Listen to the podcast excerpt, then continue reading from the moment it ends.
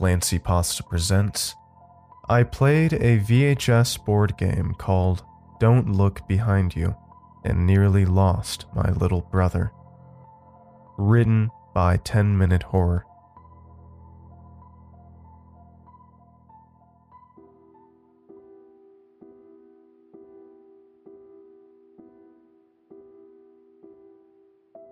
We met once a month.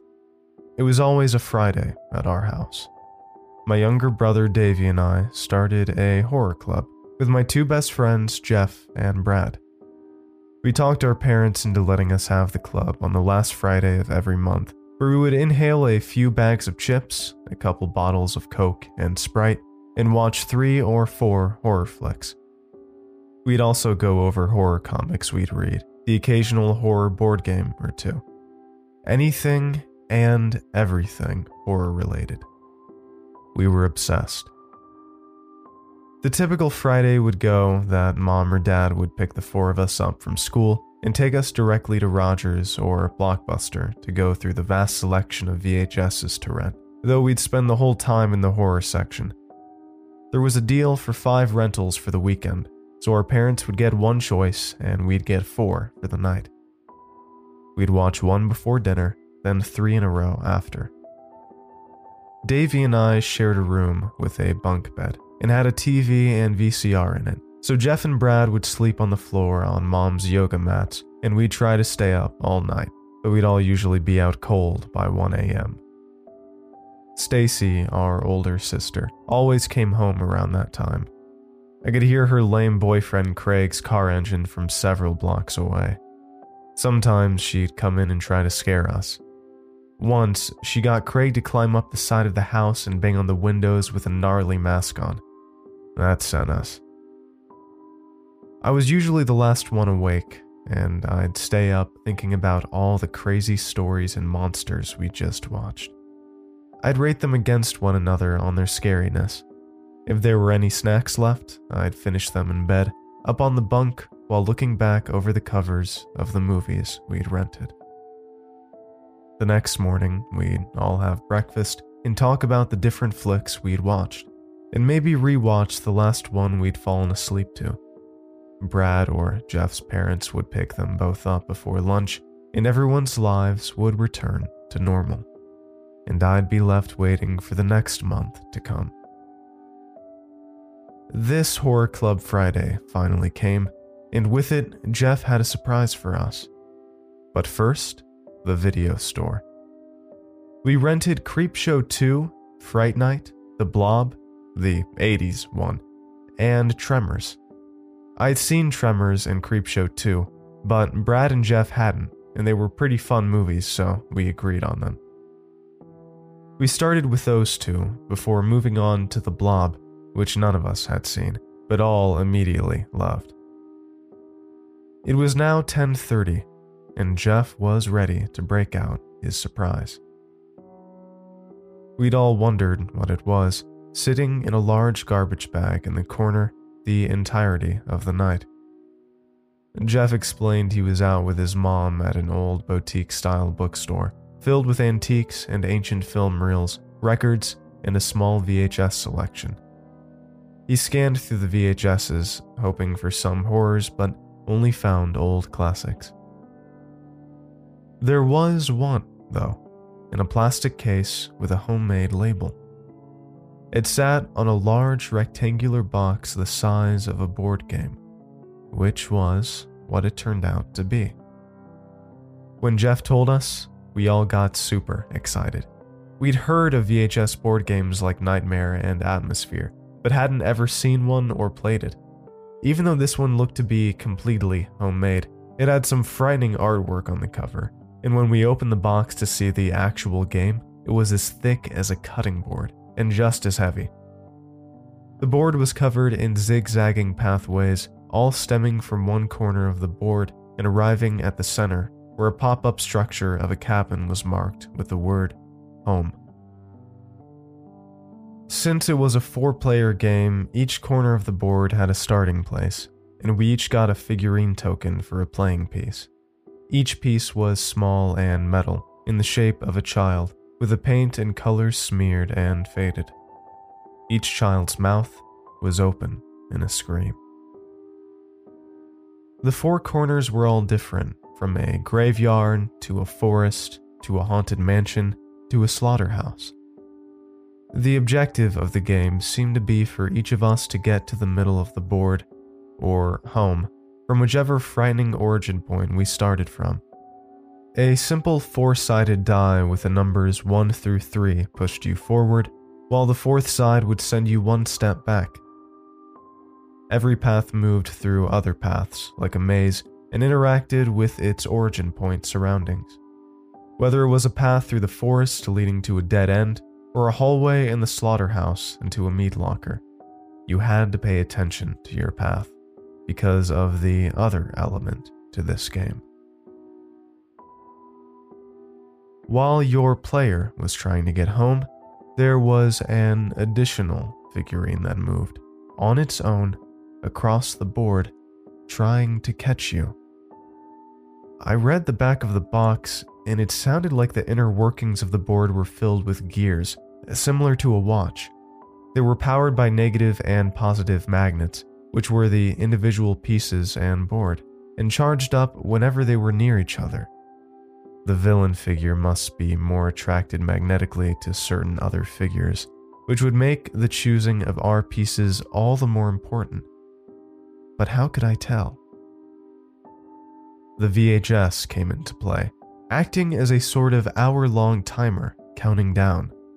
If you didn't get home before the timer ran out, you were locked out. But you wouldn't be alone. The figurine that chased the players was in the shape of a dark cloaked man with long, stringy hair. As far as board game tokens go, he was the scariest one I'd ever seen. I didn't even want to look at him, which made the VHS that much more unsettling. That stringy haired man filled the screen, which was half covered by shadows. You could only really see parts of the side of his face, and his eyes, which were white as milk. When he spoke, it sounded like glass breaking, he introduced himself as the Harvester of Souls and looked forward to getting to know ours. The Harvester welcomed us to the game, which was called Don't Look Behind You. He instructed us to take our places on the board as the timer was about to begin. It glowed in red at the bottom of the screen. One hour. We had one hour to get to the center of the board. We took turns with the die, each rolling and making our first moves. Brad started. He was in the dark forest. Then it was Jeff, who was in the graveyard. Then Davy, who had the slaughterhouse. And me, who landed on the haunted mansion. My first roll brought me three places forward, and the closest to home. My token was in a curving hallway leading towards the staircase to the first floor. Then, the harvester's piece moved. Three places. It was going towards Brad in the forest. We all oohed and awed at the untouched token. The harvester spoke through the TV asking if the player was afraid of forest. Brad, caught off guard, looked to us and shrugged. The harvester said he was about to be. Brad rolled again, a three. He landed on a card pickup. He nervously turned the card over and found an image of the young boy that was on his token.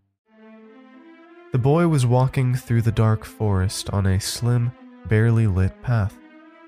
The harvester was amongst the shadows, half his face lit by moonlight sprinkled through the trees. But his face, what we could see of it, wasn't that silky porcelain. It was bark like, rotted wood. But his eyes were still wide and glared at the boy. At the bottom of the card, the words, Don't look behind you, were written, down on the board, we realized the harvester's token had moved and was now headed towards Brad. Brad got angry, though it felt more scared than anything. Brad stared at the card. I could see how uneasy it made him. He looked over his shoulder, checking behind him. Jeff called him out on it, and we all laughed. Then it was Jeff's turn. His token was walking down a path between graves, but landed on an empty one, which meant he lost a turn. Then it was Davy, and he was making his way through the bleeding out room of the slaughterhouse. We continued on through several turns, with each of us making our ways through the frightening locations. The harvester was on the screen the whole time, staring down at us, watching. It really felt like he was. The one eye we could see seemed to track whoever was playing. I could even detect a smile here and there when one of us would choose to go left instead of right down a fork in our pathway. The harvester's token caught Brad in the darkest part of the forest. As it did, his voice came over the screen announcing Brad was no longer in the game. Brad sat back in a huff. What a jip.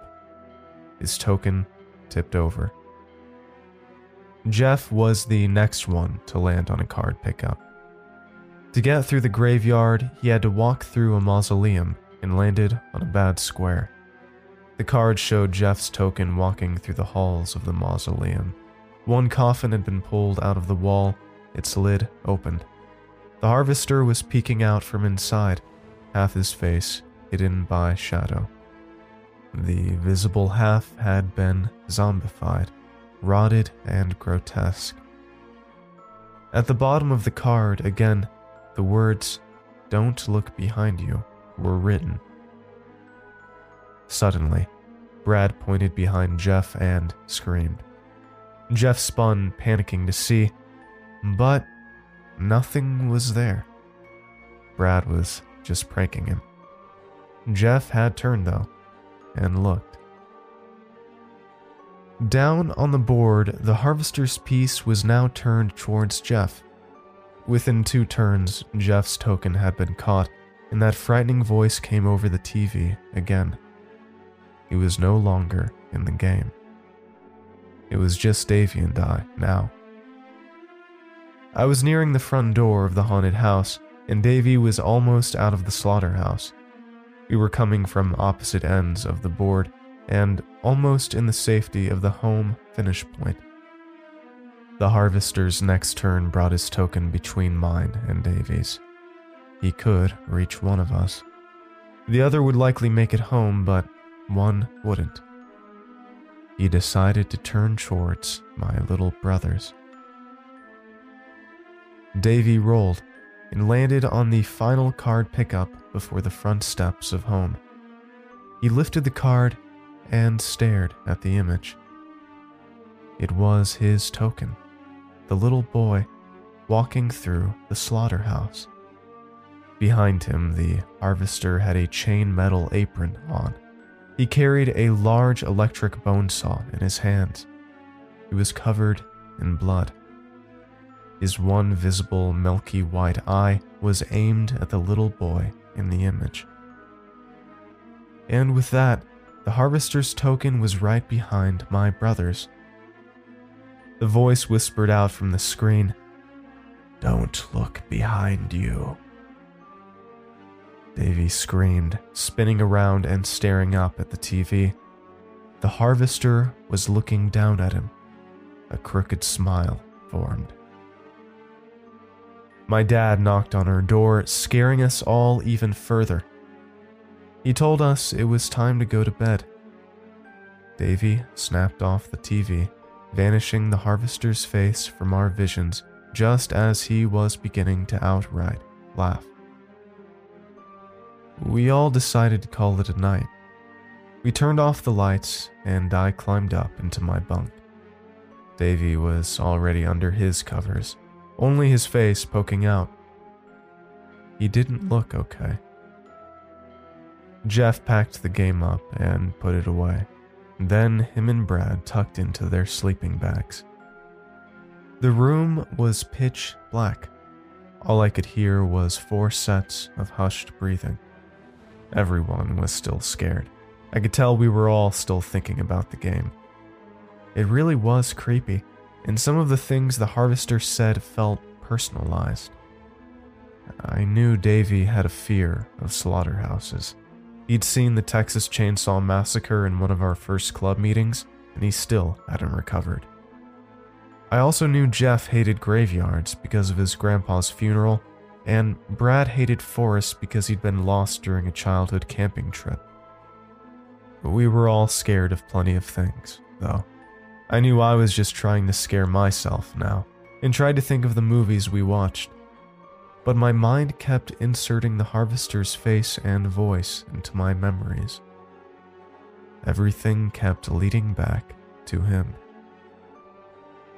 Then I got really nervous.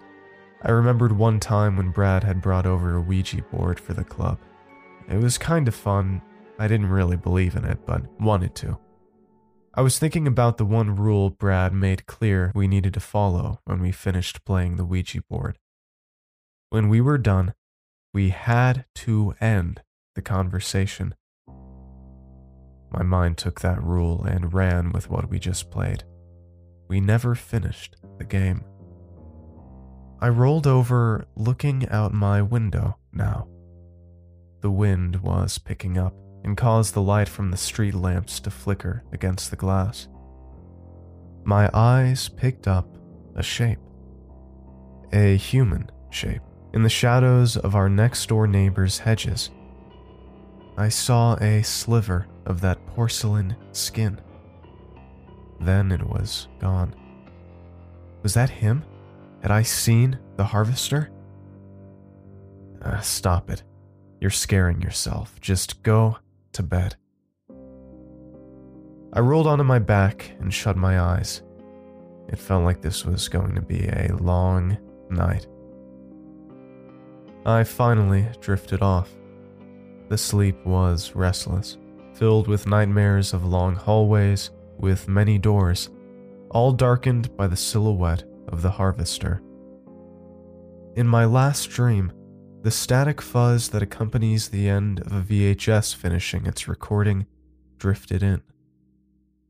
Then, I was awake in bed, laying on my back.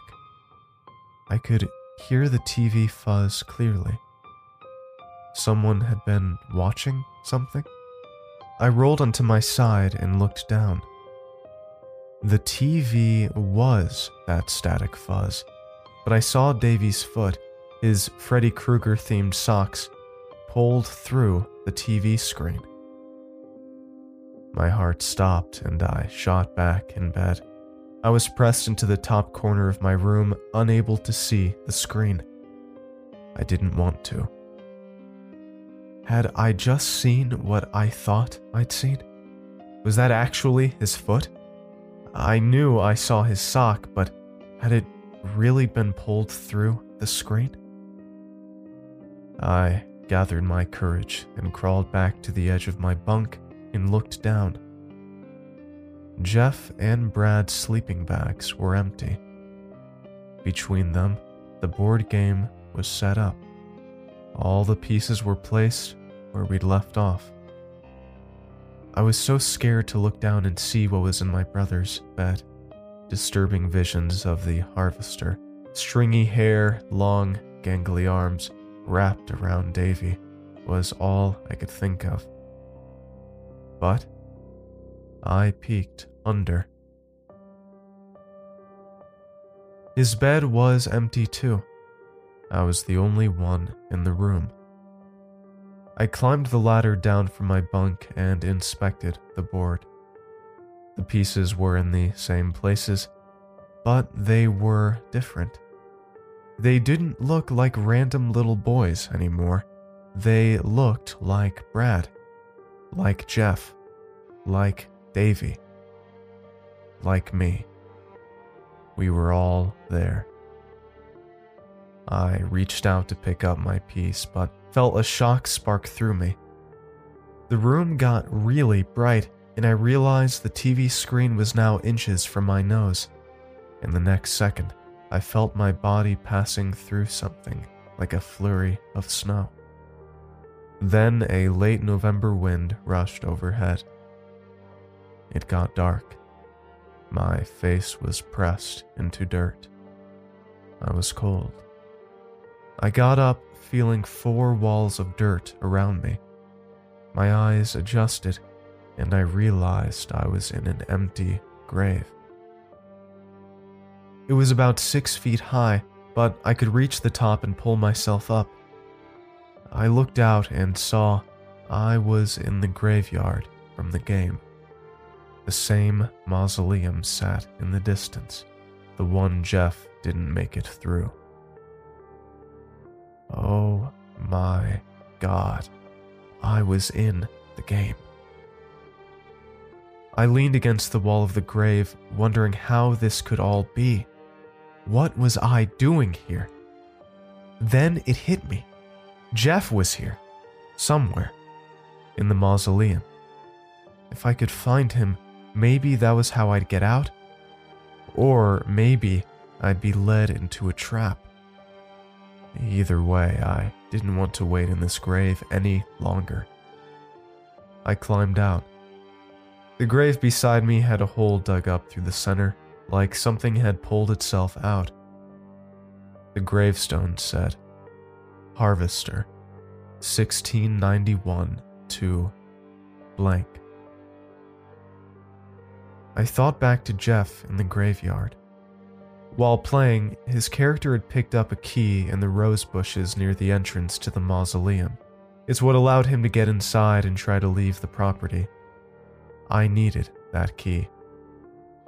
I set off across the graveyard, wind whistling between the stones and shadows taunting me.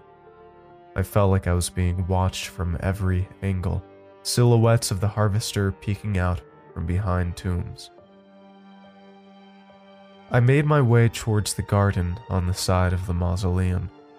It took me a few minutes of nervous searching, but I found a bronze key with a skull for the bow sticking up from the soil like a flower. I unlocked the back door of the mausoleum and entered. Slivers of moonlight highlighted the edges of hundreds, maybe thousands, of sealed coffins in the walls. The mausoleum all of a sudden seemed so much bigger inside. Crying echoed through the endless halls. It sounded like Jeff. I hoped it was. I followed the crying. It led me down several hallways before I heard it coming from the walls. I checked one of the seals and saw it had Jeff's name written on it. I pulled the handle and yanked the coffin out. There was thudding coming from inside, and the lid burst open, Jeff screaming and gasping for air. He hugged me when he saw me, and I helped him out of the coffin. He was shaking uncontrollably and said the harvester had taken him and pulled him through the TV. The next thing he knew, he was stuck in that coffin. He was crying far too loudly, and the sounds were echoing through the halls. I quieted him down and told him we needed to get out the front door. We moved through one aisle, then another, and another. Finally, we were back in the main hall. I saw the front door way down at the other end. We rushed towards it.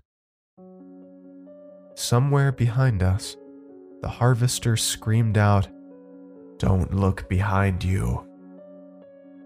I felt Jeff's body shift to turn back, but I yanked him forward and told him to keep staring straight ahead. We kept running. The voice screamed out again, this time closer. We kept running and got to the entrance as the words bellowed behind us. We burst through the door and slammed it shut. Nothing followed. No banging on the door or screaming. Silence. We turned around to see we were now facing a wall of tall, dark trees. It was the forest Brad didn't make it through. You could barely see five feet into the woods. It was just too dark. How the hell were we supposed to make it in there? Then Jeff remembered that there was a flashlight near the entrance to the woods.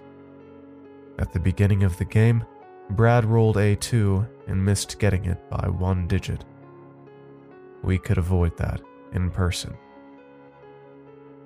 There was an entrance a few yards to the left that led onto a path that disappeared a few feet in.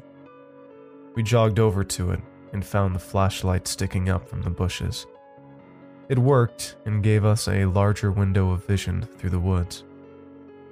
We moved down the path, which was barely that. It was only about a foot wide and filled with gnarled roots and branches. We had no idea how we were going to find Brad, but he was lost in the darkest parts of the woods. So, that's where we were headed. Jeff and I got to what felt like the middle of the forest. It was pitch black all around us. I stopped Jeff and turned off the flashlight. It was like our eye sockets were cut. Everything went black. Then I heard crying. Brats. I turned the flashlight back on and we followed the crying. It got closer, but so did the sounds of twigs breaking somewhere behind us. I reminded Jeff not to look back, no matter what. Finally, my flashlight hit Brad. He was wrapped up in vines, which we had to break and pull apart to get him free. The twigs behind us kept breaking. We got Brad up and moving, and I hustled them down the path. I had no idea where I was leading them, but I hoped it would be to wherever my little brother was. A scream echoed through the forest. It was the harvester, saying he was coming to get us and to turn around and see. I yelled not to listen to him and to keep running. The voice kept yelling, getting closer and closer. We could feel his cold breath on our necks. Then, we all fell forward and slid across a slicked, tiled floor. We were all immediately soaked in a foul mix of innards and blood. We were in the slaughterhouse, in what appeared to be a spare parts room, or maybe it was for bleeding out. All I could see were a million shades of red covering the walls and floor, and my best friend's pale, sickly faces in the midst. Bone saws of all kinds screeched out, echoing through the vast warehouse from some not too distant room. I could hear Davy's whimpers under them. I put my hand down to lift myself up and found it pushing into the stomach of what appeared to be a pig. Vomit rose in my throat. As I was pulling my hand out, I felt my hand grip onto something hard and handle like. It was a large knife. I remembered back to Davy playing and just missing landing on a square with a blade he would have picked up. I threw up anyway, but held the knife tight. Jeff and Brad got up with me, and we peeked out the doorway. The hallway looked to be never ending, impossibly far into the distance, and lined with doorways. It was filled with small piles of body parts of animals and people.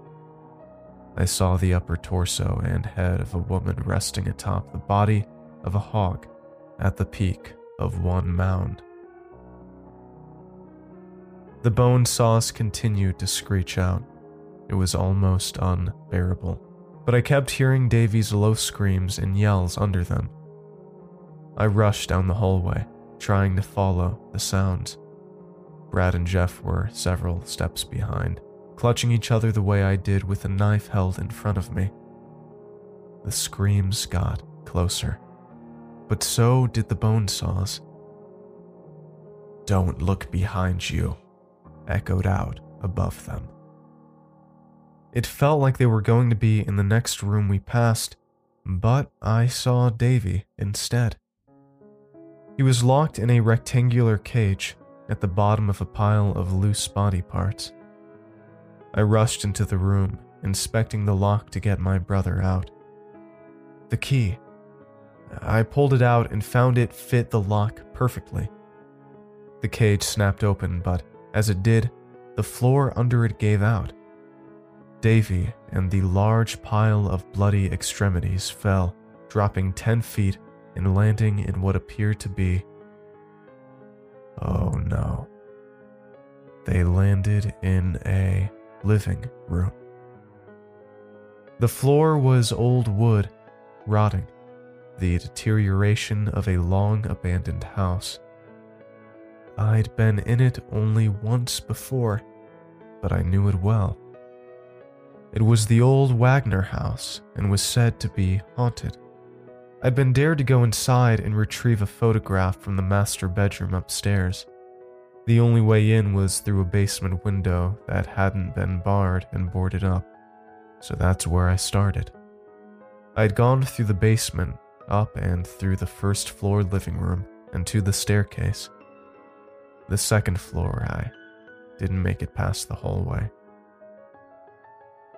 As I was walking to the master bedroom, the attic door hatch popped open, and the ladder leading up slid down. I turned and ran back downstairs and out through the basement. I never got the photograph and lost the dare. Now, here I was, looking down into the same living room. Jeff screamed behind me. The harvester was here. His voice shrieked into the room. Don't look behind you. I kept my eyes forward, grabbed Brad and Jeff, and pulled them over the lid of the cage. We fell into the living room floor of the Wagner house. I looked up and saw the harvester leaning over the cage. He pulled himself over to jump down onto us, but it all disappeared and became the ceiling of the living room. His voice echoed down to us, repeating those same four words. It all happened so fast, I didn't realize I was laying right beside Davy. He didn't either, so when I grabbed him and we locked eyes, tears overwhelmed us. I knew we didn't have much time though so I picked us up and rushed Jeff and Brad to the basement staircase. We sprinted down into the dark cellar, squeezing between a massive ancient furnace and the wall. The window was just on the other side. It was a tight fit, but I led us through to the. Oh no, the window. The window was gone. It was all walled now. We were trapped. A metallic screech came from inside the furnace. It sounded like a series of sharp blades scraping across metal. We were going to die down here. The four of us, trapped like rats. Wait, no. There was one other way out. I remembered it from the first time I saw the house. At the very top, under the highest arch, there was an attic window that was empty of glass or a frame. It led out onto a roof that could be easy enough to climb down. We just had to go upstairs to the. the drop down staircase. The one that sent me running from the house a year ago. That was it. That was the way out. We'd have to go up it. The metallic scraping got louder. I yelled for the boys to go back upstairs. We squeezed back out as the furnace started to rumble. Heat began emitting from it, and the screeches got louder. Don't look behind you. We kept moving and got back up the staircase to the living room. We rushed back over the pile of body parts, slipping through the blood soaked wood. Up the next set of stairs, I was leading with Davy's hand held tightly in mine. but I slowed down as we reached the second floor hallway. It was empty, quiet, and dark. The drop down door was closed. Shit. We'd have to lift each other up to pull it down. I led the boys forward. Then, from the bottom of the stairs, the harvester's words yelled up Don't look behind you. Our necks stiffened again, trying to contain the natural urge to turn. We continued on. Suddenly, the drop down door swung open and the ladder shot down. We all fell into each other, collapsing backwards. As we did, I looked up into the small, rectangular doorway in the ceiling. Light from a window streaked across it. There it was, our way out. I pulled Davy up and yelled for Brad and Jeff to hold on tight. We formed a chain and climbed up the ladder into the vast attic. I could see the open window at the far end. It was still there. Davy tripped and pulled me down with him. My grip let out on the knife and it skittered forward. Jeff grabbed it quickly and him and Brad sprinted for the window. I got Davy up and made chase. Behind us, I could hear something large shambling up the drop down ladder. It made me run faster. Brad and Jeff climbed out the window and reached in for us. I pulled Davy with me, but we both went through the window at the same time. I felt a cold hand wrap around my ankle. I looked down and saw the harvester's face glowing in the dark. His other hand was wrapped around Davy's ankle. He had us both. He was pulling, yanking us back down into the darkness of the attic. Davy's grip was loosening on the window, and I knew he wasn't going to last any longer. I let go of the window and slid into the attic, knocking the harvester's grip from Davy's ankle. I yelled for them to run. The harvester landed on top of me, his stringy hair blocking out any light from the window. He leaned down, opening his mouth to bite, when a sliver of metal slashed through the air. The harvester fell back, the handle of the knife sticking out of his neck. I felt three sets of hands grab my shoulders and yank me up through the window. Brad, Jeff, and Davy. They saved me. I stood up outside and looked to the other side of the street. I could see home. The windows glowed outward warmly. It felt so different than the rest of this world. We rushed out along the roof to the edge of the rotted shingles. One at a time, we climbed down the pipe to land on the grass. Jeff, Brad, Davy. My eyes were focused on the window. I kept waiting to see the harvester's face appear him climbing out and after us. But he didn't. It was my turn to climb down, but my eyes never left the roof. As I was halfway down, I heard the front door of the house slam shut. Oh no, he was outside. I threw the key down to Jeff and yelled for them to run. I jumped the remaining five feet and took off across the street. From my peripherals, I could see the harvester was near, but I didn't dare look back.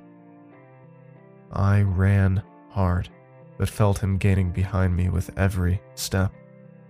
That cold breath hit the back of my neck.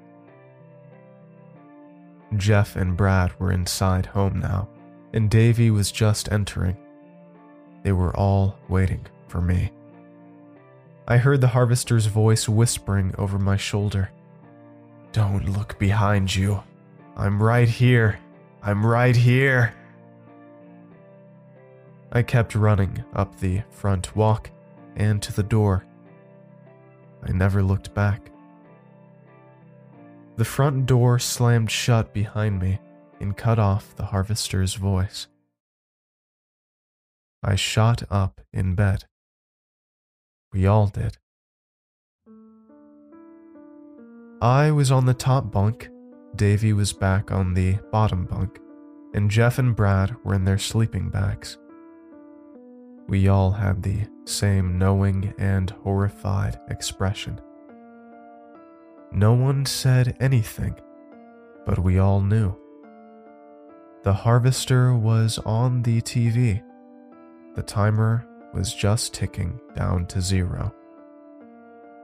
His voice creaked out from the screen, disappointed, saying we'd survived the game, and to come back any time if we dared. But to remember, don't look behind you. The TV went to static fuzz again. It stopped, then started to self rewind. I jumped down from the bed and ejected the tape. I pulled all the film out and tore it to shreds. We packed the board game back up and snuck out to the garage, where we grabbed a can of kerosene and some matches. We took the board game out to a park nearby and lit it on fire in the empty public pool. We left it burning there. The next morning, we all played it off like it was a bad dream, even though Brad no longer had the large board game he'd shown up with. Him and Jeff left before lunch, and Davy and I agreed we didn't want a TV in our room anymore. So, we got rid of it. We now unplug the one in the downstairs living room every night. We've postponed the horror club indefinitely, and Davy and I are thinking of trying out baseball cards.